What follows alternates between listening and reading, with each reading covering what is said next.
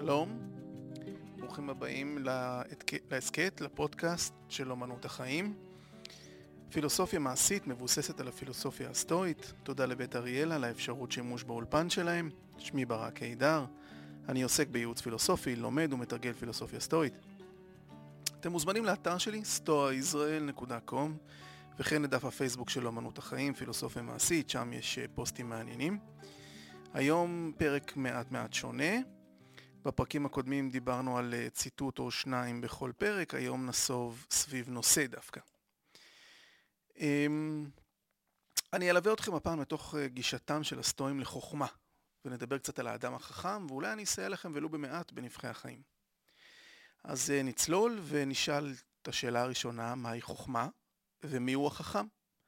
שאלתי את השאלה הזאת בקבוצות פייסבוק למיניהם וקיבלתי מגוון שלם שלם של אה, תשובות, כל אחד מתחום ידע שלו, כל אחד עם גישתו, כל אחד עם הבנתו, מניתוחים אה, אטימולוגיים דרך המסורת שלנו היהודים, דרך פילוסופיה, כל מיני הצעות פילוסופיות למיניהם. אבל תשובה חד משמעית אה, מבוססת ומדויקת לא קיבלתי לגבי מהי חוכמה ומי הוא החכם. אז ראשית אנחנו נתחיל במהי חוכמה בכלל. אקדים ואומר שלפי הפילוסופיה הסטואית, החכם הוא מחזיק בחוכמה, אבל יש צורך בכמה דברים נוספים מלבד חוכמה כדי להיות חכם. אבל לא נקדים את המאוחר, אז כאמור נתחיל בחוכמה. לעתים ההשוואה מבהירה את ההגדרה ונשאל מה ההבדל למשל בין אינטליגנציה לחוכמה. האם אדם אינטליגנטי הוא בהכרח חכם? מהי תבונה ומהי פיקחות? המונחים הללו משמשים לעיתים אה, מילים נרדפות, אך הם, אה, הם לא, הם לא מילים נרדפות. יש משמעות שונה, ונתחיל דווקא במענה לשאלה הראשונה, ההבדל בין חוכמה לאינטליגנציה. כמה דוגמאות שממחישות את ההבדל בין אה, אינטליגנציה לחוכמה. אנחנו חיים היום בעידן מאוד טכנולוגי, שדורש התמצאות בכלים חדשים שלא היו בעבר. בעולם העתיק בני אדם השתמשו בכלים פשוטים, כגון אבנים ומקלות, אה, הגלגל, הטכנולוגיה הכי מפורסמת הראשונה היא המצאת הגלגל. הכלים הראשונים שפותחו, אם זה גרזן מאבנים ומקלות או הגלגל עצמו, היו פשוטים לשימוש על ידי כל אחד ואחת. עם השנים ולאורך ההיסטוריה, פיתוח כלים וטכנולוגיה השתכללו עד אשר מרבית האוכלוסייה אינה אינטליגנטית או מיומנת מספיק להבין איך עובדת הטכנולוגיה, ויש צורך לפשט לנו אותה. Uh, הפודקאסט שאני מקליט לכם פה כרגע, יש פה איזשהו מכשור שבחיים אני לא יודע איך הוא עובד ולמה הוא עובד כמו שהוא עובד ומה זה מצריך. יש לי הבנה בסיסית ביותר. גם בנושא של קול והקלטה וקבצים וכן הלאה וכן הלאה, זה נורא נורא מורכב. אז צריך לפשט לנו אותה. כמו כן, מעטים היום יודעים איך מייצרים פלסטיק או סיליקון, את החומרים בכלל שמשתמשים בהם, ומייצרים מהם מוצרים. מעטים מתוך האוכלוסייה מבינים איך מייצרים שבבים של כל אלקטרוניקה שיש שאנחנו חיים על, על, עליה, ומה התפקיד של השבבים בכלל, או איך כותבים תוכנה.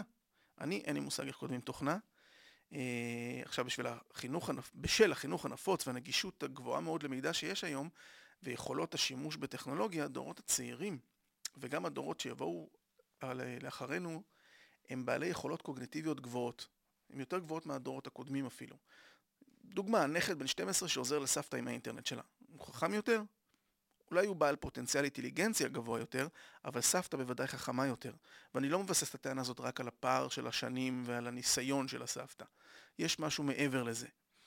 אה, שימו לב גם להבדל בין מגמות הלימוד. בעבר אנשים היו הולכים עושים פסיכומטרי, ושמודד יכולות למידה, וזה תנאי קבלה ללימודים גבוהים. כדי ללמוד מדעי הרוח היום באוניברסיטאות, לא צריך פסיכומטרי גבוה, כי הביקוש הוא נמוך. כיום יש יותר אנשים שלומדים מקצועות טכניים שמצריכים אינטליגנציה, לדוגמה עובדי הייטק שצריכים ללמוד מתמטיקה ברמה גבוהה, או הנדסת חשמל שכוללת גם פיזיקה, מדעי המחשב, מדעי החיים ורפואה מצריכים אה, אה, יכולת למידה מאוד גבוהה ויכולות אה, אינטליגנציה גבוהות. אבל מקצועות מדעי הרוח, היסטוריה, ספרות, פילוסופיה וכדומה לא מקבלים את התשומת לב שקיבלו בעבר. באירופה יש מדינות, לדוגמה בצרפת, שפילוסופיה הוא מקצוע חובה בתיכון. אפרופו צרפת, ניתן עוד דוגמה, נפוליאון בונפרט היה מצביא דגול ובעל הישגים היסטוריים דרמטיים ללא ספק בכלל, וגם אין ספק שאפשר לייחס אותם לגאוניות שלו. צרפת היום היא דמוקרטית, אין לה קיסר, היא גם בגבולות מצומצמים משמעותית מאשר כשהיה בזמן הכיבושים של נפוליאון. אז אין ספק שאת הכיבושים הרבים שלו ניתן לייחס בין היתר לאינטליגנציה הגבוהה שלו, אשר ללא ספק הוא נהנה ממנה. אך אין ספק שגם ניתן לייחס את ההצלחות שלו לאופי שלו, ובעיקר ל... היה בן אדם עם הרבה מאוד גאווה, הרבה מאוד אגו, עם יכולת מנהיגות, עם אגו מאוד מנופח, באופן חריג אפילו, לשאיפות, ואפשר גם לייחס את זה גם לשאיפות האימפריאליות ש, ששלו, והם אף פעם לא הלמו באמת את צורכי העם הצרפתי. זאת אומרת שכמות האנשים שנספו בעקבות מלחמות נפוליאון היא מזעזעת בכל קנה מידה, וזה עוד לפני בכלל שהתחיל השימוש בכלי נשק מודרניים שיש לנו היום. אז האם אפשר להגיד שנפוליאון היה איש חכם? האם זה היה חכם לפתוח במלחמות כמו שהוא עשה? לא יודע, אבל הוא היה אינטליגנטי. דוגמה נוספת, כששאלו את איינשטיין איך זה להיות האיש הכי חכם בעולם, אז הוא ענה, לא יודע, תשאלו את ניקולה טסלה. מאחר ולא עושים סיפור טוב עם האמת, כי אני לא יודע אם הציטוט הזה הוא נכון או לא, יש הרבה ציטוטים שמיוחסים לאיינשטיין שהם לא מדויקים, אבל העובדה היא שאיינשטיין אכן היה גאון. הוא קידם את האנושות משמעותית בתחום הפיזיקה. יחד עם זאת, אם תנסו רגע להיזכר, בכל ציטוט שאתם מכירים מאיינשטיין, אותנטי או לא אותנטי, תשימו לב, רובם ככולם לא מתחום הפיזיקה. כי איינשטיין דיבר לא מעט גם על חוכמה, על דמיון, על חינוך ועל אתיקה בכלל. ניקולה טסלה שהזכרנו קודם, הוא גם היה גאון, הוא היה עני, לא מוערך בזמנו, הגאוניות שלו עשתה אותו מאושר? לא בטוח. האם הגאוניות של תומאס אדיסון בין תקופתו שדרסה, שדרס את טסלה, האם תומאס אדיסון היה מוסרי? הגאוניות שלו אמרה שהוא בן אדם מוסרי? אז כל הדוגמאות האלה באות בשביל להמחיש לנו את הפער בין גאוניות, אינטליגנציה, לבין חוכמה. לדעת הפילוסופיה הסטואית שעליה אנחנו מדברים, יש קשר בין אדם חכם לאושר שלו ולמוסריות שלו. זה הולך ביחד. הם למעשה טענו שרק האדם החכם באמת מאושר. אתה לא יכול להיות חכם ומאושר אם אתה גם לא מוסרי. אפילו בהיגיון הבריא של כולנו, אנחנו מבינים שכל אדם מן היישוב יכול לנהוג בחוכמה, אבל זה לא אומר שכולנו אנשים חכמים. תחשבו למשל על האיש או האישה הכי חכמים שאתם מכירים. זה יכול להיות סבא, סבתא, רב, מורה, ראש שבט, או דוד שכולם באים להיוועץ בו. בדימוי שיש לכולנו, האדם החכם יש לו איזושהי תכונה מסוימת שהיא מעבר לידע. זו תכונה, ש... תכונה שנותנת תחושה שהאדם החכם מבין את רזי העולם. הוא מבין איך העולם עובד. אבל נחזור רגע להבדל בין חוכמה לאינטליגנציה. יש ציטוט שמיוחס לדוסטואבסקי. אה, אני תרגמתי אותו מאנגלית, אז אה, זה הולך ככה, תרחמו עליי בכישורי התרגום שלי. צריך שיהיה לך משהו נוסף לאינטליגנציה כדי לפעול באופן אינטליגנטי. במקרה שכישורי התרגום שלי הם לא משהו, אז להלן הציטוט גם באנגלית, It takes something more than intelligence to act intelligently. אז מהו המרכיב הסודי במתכון לחוכמה שהופך אדם לחכם? אולי ספרים ולמידה שלא הזכרנו קודם? אז הפילוסוף הסטואי הגדול אפיקטטוס, בפרקים הקודמים דיברנו עליו, הוא אמר, אל תגיד סתם שקראת ספרים, הראה שדרכם למדת לחשוב טוב יותר, להיות אדם בררן וחושב יותר. ספרים הם משקולות האימון של הנפש. הם מאוד מועילים, אבל זאת תהיה טעות קשה להניח שאדם מתקדם רק על ידי הפנמת תוכנם. אני אפילו אלך רגע צעד נוסף קדימה מעבר למה שאמר אפיקטטוס, גם דוקטורט בפילוסופיה ולמידה של אתיקה, שאר מדעי הרוח ומוסר לא עושים אדם בהכרח לחכם. אז מה כן? אז אם דוסטויבסקי אומר לנו שיש צורך בעוד משהו בנוסף לאינטליגנציה, ניתן להבין שאינטליגנציה היא כמו כלי שאפשר לעשות בו שימושים רבים. אני מניח שגם הדוגמאות הקודמות ממחישות את זה שצריך עוד משהו מעבר לכלי שיש לך, צריך איך לדעת להשתמש בכלי הזה. אז אין ספק שנפוליאון פעל והצליח במותרות שלו עד שלב מסוים עד שעצרו אותו, ובין היתר בזכות אחד מהכלים שהוא השתמש בהם האינטליגנציה שלו. אז ההצלחה שלו היא בין היתר בין אחד הכלים האלה. אבל הוא לא פעל בחוכמה. אנחנו גם מבינים שספרים ולמידה הם לא מספיקים. כי אפיקטטוס אומר לנו שצריך להראות שלמדנו, צריך לעשות איזושהי פעולה. אה, אז המסקנה היא שהחוכמה היא פעולה. אפיקטטוס לא מתכוון שעלינו להציג בפני האחרים את החוכמה שלנו, זאת לא הפעולה שהוא מתכוון אליה. הוא מתכוון שעלינו לפעול על פי החוכמה. הרי הוא מוסיף וכותב שהספרים הם כמו משקולות האמון של הנפש. והוא לא סתם בחר את הדוגמה הזאת, משקולות אתה צריך להתאמן, זה לא מספיק שיש לך משקולת, זה לא מספיק שאתה יודע איך להרים את המשקולת, דיברנו על זה גם בפרקים קודמים, אבל אתה צריך גם לפעול, אתה צריך לעשות משהו. לי בספרייה בבית יש לי לא מעט ספרים שאני אגרתי, אני מאוד אוהב לאגור ספרים, גם וטרם קראתי אותם, אני מגיע לאט לאט. אני לא אהיה חכם יותר רק מלאחוז בספרים האלה, או שיש לי אותם בבית. אני גם לא אהיה חכם יותר אם אני אקרא את כולם. ערכם פחות, פחות מאשר אם אני אקרא ואפנים ואיישם, וזאת הנקודה, להפנים וליישם. אז ניתן להבין שהסטואים אומרים שיש פעולות שצריך לעשות כדי להיות חכם. אימון של הנפש, כפי שאמר אפיקטטוס. זה עדיין לא מסביר מספיק את המשמעות של חוכמה. חסר לי פה עוד איזה משהו. אז אה, בואו נדבר רגע על פילוסופיה. האם פילוסופיה היא חוכמה? המשמעות המילולית של פילוסופיה היא אהבת החוכמה. פילו זה אהבה, סופיה חוכמה, היא דרך להגיע לחוכמה. אם לא נלמד ליישם את החוכמה, יהיו לנו אנשים כישרוניים, אינטליגנטיים, ללא חוכמה, שתכוון את הכישרונות ואת הכלים שלהם למקומות הנכונים. למעשה הם יהיו, בוא נגיד, כמו אה, רובוטים עם אינטליגנציה, בינה מלאכותית. אה, אייזיק אסימוב, שכתב את הספר אני רובוט, עשו לזה גם סרט, הוא כתב שלושת החוקים של הרובוטיקה. רובוטים הם בעלי בינה מלאכותית, אבל יש להכניס להם באופן מובנה חוקים מוסריים, צריך להכניס להם בקוד. לא יפגע רובוט לרעה בבן אדם, ולא יניח במחדל שאדם ייפגע. רובוט חייב לציית לפקודותיו של אדם כל עוד אינן סותרות את החוק הראשון. רובוט ידאג לשמור על קיומו ושלמותו כל עוד ההגנה זו אינה עומדת בסתירה לחוק הראשון או לחוק השני. אז קסימוב פה אומר שצריך להכניס קוד בבינה של הרובוטים כדי שיפעלו באופן מוסרי.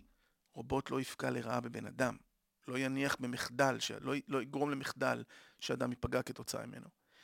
האם אדם מאוד אינטליגנטי שפועל לא בחוכמה הוא לא דומה לרובוטים האלה של אסימוב? שחסר משהו בקוד שלו שיעשה את ההבדל? האם אנחנו לא זקוקים כבר בעצמנו להפעיל אוטונומית חוקים דומים שישביתו את הפעולה שלנו עצמנו בעת עבירה על כללי המוסר שלנו? אנשים אינטליגנטים רבים חסרים את המסנן המוסרי הזה, וחשוב לא פחות, משהו שייתן משמעות אמיתית לחיים שלהם. אתה יכול להיות אדם מאוד אינטליגנטי, מאוד ממורמר ומאוד אה, אה, מתוסכל בחיים. אז צריך משמעות וצריך איזשהו פילטר מוסרי, איזשהו פילטר, איזושהי בניית אופי מסוימת שהיא מעבר לאינטליגנציה. אז זו הייתה עד עכשיו ההקדמה לגבי אה, ההבדל בין אינטליגנציה לחוכמה. הבנו שצריך משהו נוסף מעבר לזה. האינטליגנציה היא כלי. החוכמה היא איזושהי תכונה נוספת, וכבר הבנו מאפיקטטוס, שהיא קשורה גם לבניית האופי שלנו כאדם חכם. אז מהי חוכמה? מה אמרו על זה היוונים והרומאים העתיקים? אה, היה להם עיסוק לא מבוטל בפילוסופיה ומחשבה על מהי חוכמה. אני מציע לאמץ גם כן את הגישה שלהם לחוכמה, כי היא משרתת אותנו גם היום. הם ראו בה כהתמחות הולמת אודות הרשמים מן המציאות. אל תדאגו, אני אסביר. אני אחזור רק רגע. התמחות הולמת אודות הרשמים מן המציאות. יש ציטוט קטן אה, שהולך כך: אחרים הגדירו את הפילוסופיה כמימוש המומחיות המתאימה של החיים הטובים ביותר לבני אדם. אומרים שהפילוסופיה היא אימון, וקוראים למומחיות התאמת החוכמה, שהיא גם הכרה בכל העניינים האנושיים והאלוהיים. הציטוט הזה הוא מספרו של uh, גלנוס הרופא, הוא היה רופא וגם פילוסוף בתקופתו של הקיסר uh, הפילוסוף הסטואי מרקוס אורליוס, שממנו נצטט לא מעט בכל הפרקים הבאים. גילנוס הוא גם הרופא שמרקוס אורליוס קרא לו לעזרה בעת המגפה ששלטה אז בכל העולם המערבי, שהגיע מן, אה, עם החיילים הרואים שחזרו מהמלחמה הפרטים במזרח, כמו היום, גם אז הייתה מגפה מאוד גדולה. מרקוס אורליוס מינה את הרופא הכי מפורסם, את הפרויקטור של הקורונה לצורך העניין. גילנוס גם היה אה, פילוסוף כמו שאמרנו, והוא אומר, ההגדרה של, הפיל... ההגדרה של החוכמה היא ההלימה, מומחיות, מומחיות של התאמת החוכמה. כשהוא מדבר על עניינים אנושיים ואלוהים, הוא מתכוון לטבע האדם ולטבע הפיזיקלי בכלל. הפילוסופים הסטואים הניחו שהאדם לא יכול להיות חכם אם הוא לא לוקח בחשבון כיצד פועלים העולם וטבע האדם לפני שהוא פועל. המשמעות של זה היא חידוד יכולות ההיגיון, הרציונל שלנו, להיות לוגיים, לבחון את הטבע שלנו ואת טבע העולם ולפעול עם הלימה ביניהם. אם כך, חוכמה היא למעשה ידיעה, עליה אנחנו צריכים להתאמן, להתאמן על הידיעה הזאתי, על איך לחיות נכון, איך לחיות בהלימה, בתיאום בין הטבע שלנו, בין צורת פעולה שלנו לבין הטבע של העולם, בין הטבע שקורה בעולם לבין הפיזיקה של העולם, חוקי הטבע, אה, חוקי החברה והאדם, פסיכולוגיה, עד כמה שאנחנו יכולים כמובן. זאת אומרת שזאת אומנות החיים, כיצד לנווט במורכבות החיים. אני אוסיף עוד אלמנט חשוב למשוואה. הראשון שכינה את עצמו פילוסוף היה פיתגורס. כולנו זוכרים אותו ממשפט פיתגורס. כשהבת שלי למדה עליו בחטיבת הביניים, היא תיקנה אותי כשאמרתי לה שהוא היה פילוסוף, היא אמרה, הוא היה מתמטיקאי, הוא לא היה פילוסוף. אבל לפיתגורס היו לו תלמידים לא למתמטיקה, אלא היו לו תלמידים לאהבת החוכמה. אפלטון, שהושפע מפיתגורס בין היתר, מן הסתם הוא, הוא הושפע מסוקרטס הכי הרבה, הוא כתב על סוקרטס שהוא היה חכם בכל יוון. הכי חכם, כי סוקרטס לא הניח מראש שהוא יודע, אלא הוא בירר וחקר. אפלטון וסוקרטס הכניסו איזושהי ענווה לאהבת החוכמה. זה האלמנט הנוסף. בעקבות סוקרטס, הסטואים העמידו בראש התפיסה שלהם ארבע מידות. דיברנו על זה, חוכמה, מתינות, צדק ואומץ. החוכמה היא מידה וסגולה עליה יש להתאמן בדיוק כמו שאר המידות.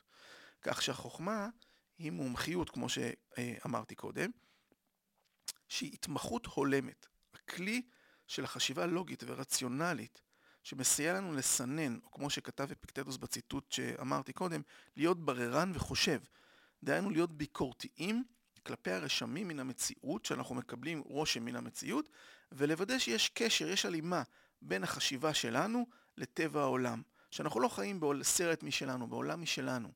לוודא שהשיפוט שלנו הוא לא מוטה, אלא הוא תואם למציאות כפי שהיא, ככל שניתן כמובן. אי אפשר להכיר את המציאות כמו שהיא באופן מוחלט, אחרת אני אהיה אלוהים.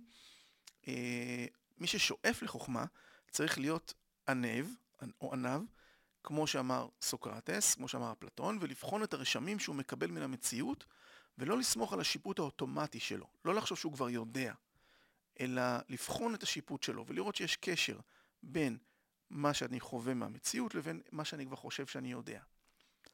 התפיסה של כל אחד ואחת היא סובייקטיבית. כל אחד תופס את הדברים באופן סובייקטיבי. התפיסה שלנו נבנתה לאורך שנות חיינו, לעתים אפילו בלי שאנחנו מודעים לאיך היא נבנתה. אם זה באופן פרוידיאני, ואם תרצו כתוצאה גם מהנסיבות של החיים שלנו. כל אחד חווה משהו ייחודי לו, אף אחד, אין שני אנשים שחוו את אותה מציאות באופן זהה מוחלט, ועל כן הסטואים בחרו בדרך שמאזנת בין התפיסה, איך שאני חווה את המציאות, והשיפוט שלנו, לבין המציאות עצמה. ככל שנתאמן ונפתח את השיפוט שלנו אודות המציאות, ונפת... ונפתח את הראש ולא נניח שהשיפוט המובנה שלנו, התפיסה המובנית שלנו, היא האמת שאין בלתה, כך נפעל יותר ויותר בחוכמה. זו שאלה של אימון, וזאת ההתמחות, ממש כמו התמחות מקצועית לכל דבר. להתמחות בלבחון את השיפוט שלנו. סנקה, פילוסוף הסטואי, אותו עוד לא הזכרנו היום, הוא הסביר את החוכמה כידיעה, כמו ידיעה לנגן על כלי, כמו ידיעה בפתרון משוואות גיאומטריות. דהיינו החוכמה היא ידיעת האיך, איך אני עושה את הפעולה הזאת, איך אני מנגן על כלי, מן הסתם יש אה, אה, גיטרה, אני יכול להחזיק את המיתרים בכמה נקודות, לפרוט בקצב מסוים, ללמוד לקרוא את התווים, זה, זה, זה כלי, אה, זה ידיעה של אימון. מעבר לכך, מעבר לידיעה על כלי, על כלי היא גם ידיעה של ידיעת הלמה. אה, זאת אומרת, סניקה אומר שזו מיומנות שמפתחים אותה. הסטואים טענו שחוכמה היא היכולת לפרש נכון את ההתרשמות או הרשמים מן המציאות, כמו שאמרנו, דהיינו התגובות הראשונות שלנו לדברים, כולל השיפוט שלנו, מצריכים בחינה. לבחון דברים טובים לעומת דברים רעים. החוכמה היא לא להתנהל על בסיס השיפוט הראשוני שלנו מרשמי המציאות. עלינו לנהל באופן רציונלי דיון פנימי רפלקטיבי על הרשמים, דיון עם עצמנו. מרקוס אורליוס שכתב לעצמו את הספר שלו הרהורים, הוא כתב כך: הבן כי יש בתוכך דבר נעלה וקדוש יותר מגורמי ההיפעלויות ההופכים אותך בין רגע למעין בובה על חוטים. מהו הלך רוחי כעת? כלום זהו פחד, כלום זהו חשד, כלום תשוקה, או דבר אחר היוצא באלה. מרקוס אורליוס פה מתייחס לכוח החשיבה שלנו, שיכול לבחון את השיפוט. אה, הוא אומר קדוש, בסדר? יש בתוכה דבר נעלה וקדוש יותר מגורמי ההיפעלויות. הוא קדוש כי הוא אלוהי. ההנחה היא שהיכולת חשיבה שלנו, הלוגית, זהה ליכולת חשיבה של האלים, של חוקי היקום ממש. סיבה ותוצאה, כמו שדיברנו על זה בפרקים הקודמים. אדם, ש... אדם שבוחן את הרשמים או התפעלויות, כמו שאמר uh, מרקוס אורליוס, שהם הרשמים שמפעילים אותנו, אם אני בוחן את זה, אני פועל בחוכמה ולא מופעל על ידם. הוא נותן גם דוגמה לפחד או חשד. זאת אומרת, אם מתעורר בי פחד, משהו מפעיל אותי. לא אני בחנתי את ההתפעלויות, את הרשמים. אני צריך להפעיל את הרציונל שלי, הקדוש הזה, שהוא זהה לכל בני האדם. כל בני האדם, דיברנו על זה גם בפרקים הקודמים, יכולים לחשוב באופן רציונלי בדיוק אותו דבר. אז אני צריך להפעיל את זה. תשוקה, תשוקה גם היא מופעלת. זאת אומרת, אני רואה משהו שגורם לי איזושהי תשוקה אליו, אני מופעל. אני צריך להפעיל את ההיגיון שלי, את השכל שלי. כל מה שאני אומר כרגע הוא הסיבה שאפיקטטוס התעקש שהדבר החשוב ביותר למי שמתרגל סטואיות ובכלל בחיים האלה, הוא לשפר את יכולת השיפוט שלו. כלומר, או שלה. כלומר את עצם הסגולה שלפיה אנו מעריכים רשמים, מה אנחנו מקבלים והופכים לאמונה ומה אנחנו מסרבים לקבל ולהאמין בו. אם אני מתנהל בכך שיש לי אמונה מוחלטת במשהו, אני כבר לא בוחן אותו. זה, זה אמונה. אם יש לי אמונה מסוימת, היא כבר מוחלטת. לא בוחן אותה יותר. כשאני מנהל את הרשמים שלי באופן קבוע ובוחן אותם, אז אני גם בוחן האם הרושם שהתקבל אצלי הוא נכון לי או לא נכון לי. דוגמה, הנחת היסוד, האמת המוחלטת שאף אחד לא יכול לערער עליה, הדבר הכי ודאי ביקום, שמרבית אוכלוסיית העולם כבר קיבלה אותו כאמת הכי, הכי חזקה שיש, וזה הפך לאמונה ברורה, זה שפיצה זה דבר טעים, ואולי הכי טעים שיש. אבל החוכמה אומרת לנהל את הרושם שבא לי פיצה, ולוודא, לבצע חשיבה הגיונית. אני רוצה פיצה, אבל אז, ועכשיו גם הכנסתי לי לראש שאני רוצה פיצה, אבל אז אני צריך לנהל דיון פנימי עם עצמי ולחשוב שאם אני אוכל פיצה כל הזמן, אני גם אראה כמו פיצה. אני אה, חייב לנהל את התשוקה הזאת. או דוגמה יותר משמעותית, כשאומרים לי שמישהו אמר עליי משהו מאחורי גבי, זה רושם שאני צריך לנתח. ראשית, אף אחד לא אמר שאני צריך להתרגש מזה שאמרו עליי, אמרו, אמרו עליי משהו. אלא רק, יש פה עובדה, בסדר? רק אמרו עליי משהו. דהיינו, גם זה לא בטוח דרך אגב. דהיינו, יש עובדה אחת שהיא ידועה, וזה שמישהו אמר שאמרו עליי משהו. זו אפילו לא עובדה שאמרו עליי משהו רע, אוקיי? לא אף אחד לא אמר שצריך להתרגש מזה. אני צריך לבחון האם אכן נאמר, או בכלל זה שווה שאתן לזה איזושהי תשומת לב. האמירה שדיברו עליי מאחורי גבי היא רושם מן המציאות. אני צריך לבחור איך אני שופט את הרושם הזה, ואחר כך איך אני פועל אם בכלל. יכול להיות שלא שווה תגובה. בדרך כלל לא שווה תגובה.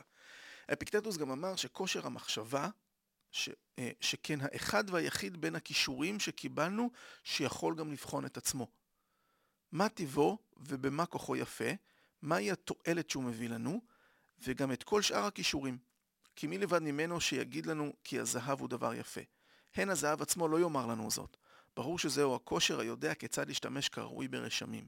כי איזה כושר אחר יכול לבחון את המוזיקה, את הדקדוק ואת כל שאר הכישורים, להעריך נכון את השימושים שעושים בהם, ולהורות לנו את הזמן הנכון להשתמש בהם? אין עוד מלבדו. אני מאוד אוהב שהוא מסיים בזה, אין עוד מלבדו. מה אומר לנו אפיקטטוס? שהכושר מחשבה שלנו זה הכישרון היחיד שיכול לבחון את עצמו ואת שאר הכישורים שלנו. את כישורי הדקדוק שלנו, את כישורי ההבנה שלנו, את כישורי הניתוח שלנו. הוא, הוא היחיד שיכול לבחון. הכושר חשיבה. הוא אומר, הזהב עצמו לא אומר שהוא יקר, הוא לא אומר שהוא יפה. כושר החשיבה שלנו אומר את זה. לסיכומו של עניין החוכמה. החוכמה היא יכולת וסגולה להתאמן עליה. היא יכולה לפרש נכונה רשמים מן המציאות ולפעול באופן, להפעיל באופן הולם את ההיגיון הבריא. החוכמה מושגת רק בשיפור היכולת לשפוט נכון את הרשמים. הסטואים מלמדים כיצד להתאמן על זה. יש לא מעט דרכים להתאמן על זה. אז אם נחזור להתחלה, אינטליגנציה היא לא מספקת. אדם יכול להיות אינטליגנצי יותר מחברו, אבל חכם פחות. החוכמה היא ניתוח נכון של רשמים מן המציאות, והחוכמה היא לדעת להתנהל נכון במציאות הזאת. אז מי הוא חכם אם כך? רק מי שפועל בחוכמה?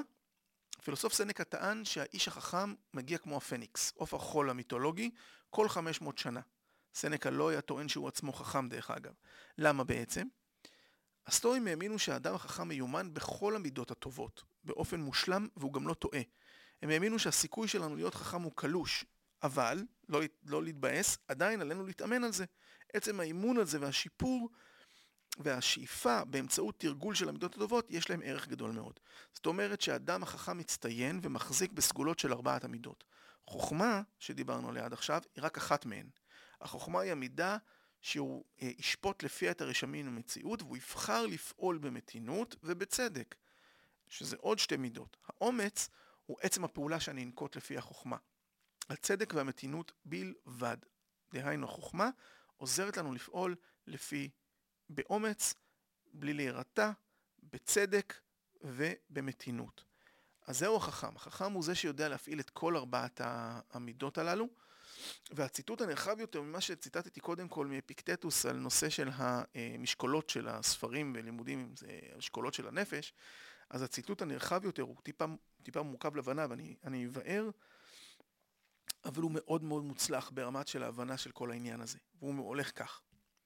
והנה, אם המידות הטובות, כוחן יפה להבטיח לאדם, לאדם את האושר, אפס ההתרגשות ואת שלוות הנפש, הרי ברור שכל התקדמות בדרך המידות הטובות היא התקדמות לקראת כל אחד ממצבי הנפש.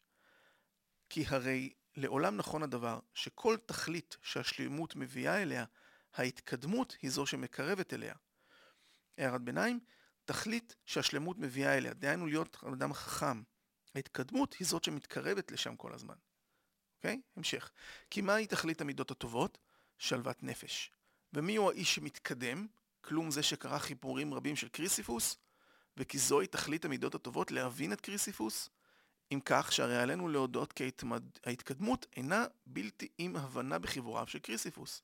אני אסביר מי הוא היה עוד מעט. המשך ציטוט, פלוני אומר שמישהו כבר יודע לקרוא בעצמו את קריסיפוס. באלים, התקדמת הרבה, הרבה בן אדם, איזה התקדמות? בקש אותה, את ההתקדמות, במקום שבו נמצא שדה פעולתך, בתחום התשוקה והמאיסה, שלא ייווצר ממך להשיג את מבוקשך, ושלא תיקלע למצב המאוס עליך. הוא נמצא בתחום הדחף לפעולה ולהימנעות מפעולה, שלא תשגה בו. הוא נמצא בתחום מתן ההסכמה ומניעת ההסכמה לדעות, שלא תבוא לכלל טעות.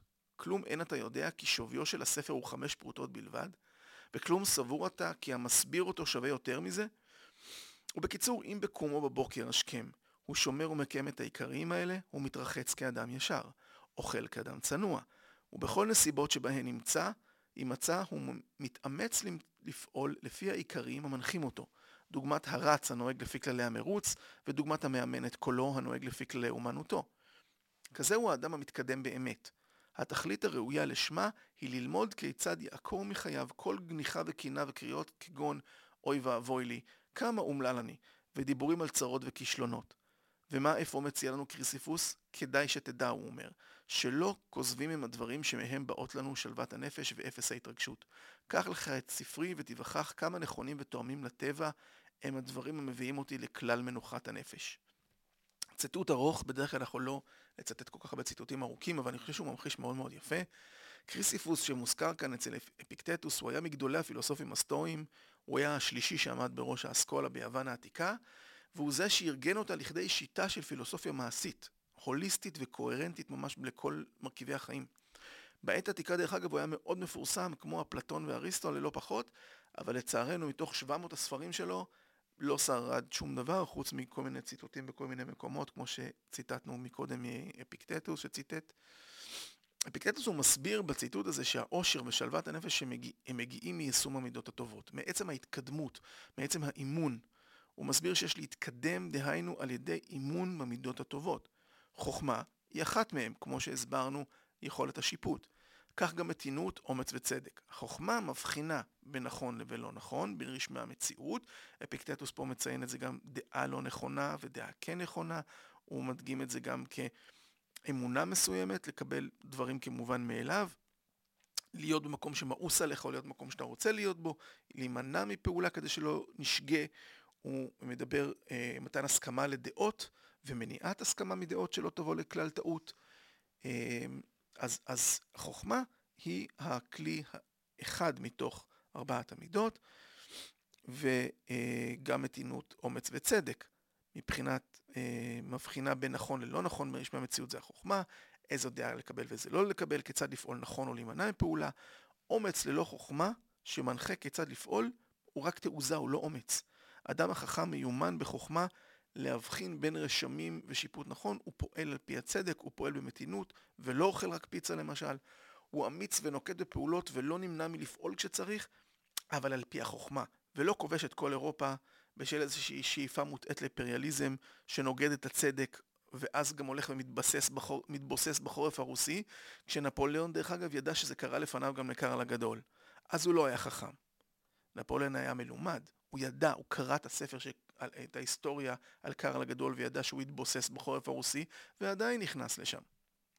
זאת אומרת שהוא היה אולי אמיץ, אה, לא בדיוק לפי הסטואים, אלא בעל תעוזה. אבל אם הוא היה אמיץ ופועל גם לפי החוכמה, לפי המידות, הוא לא היה עושה את זה.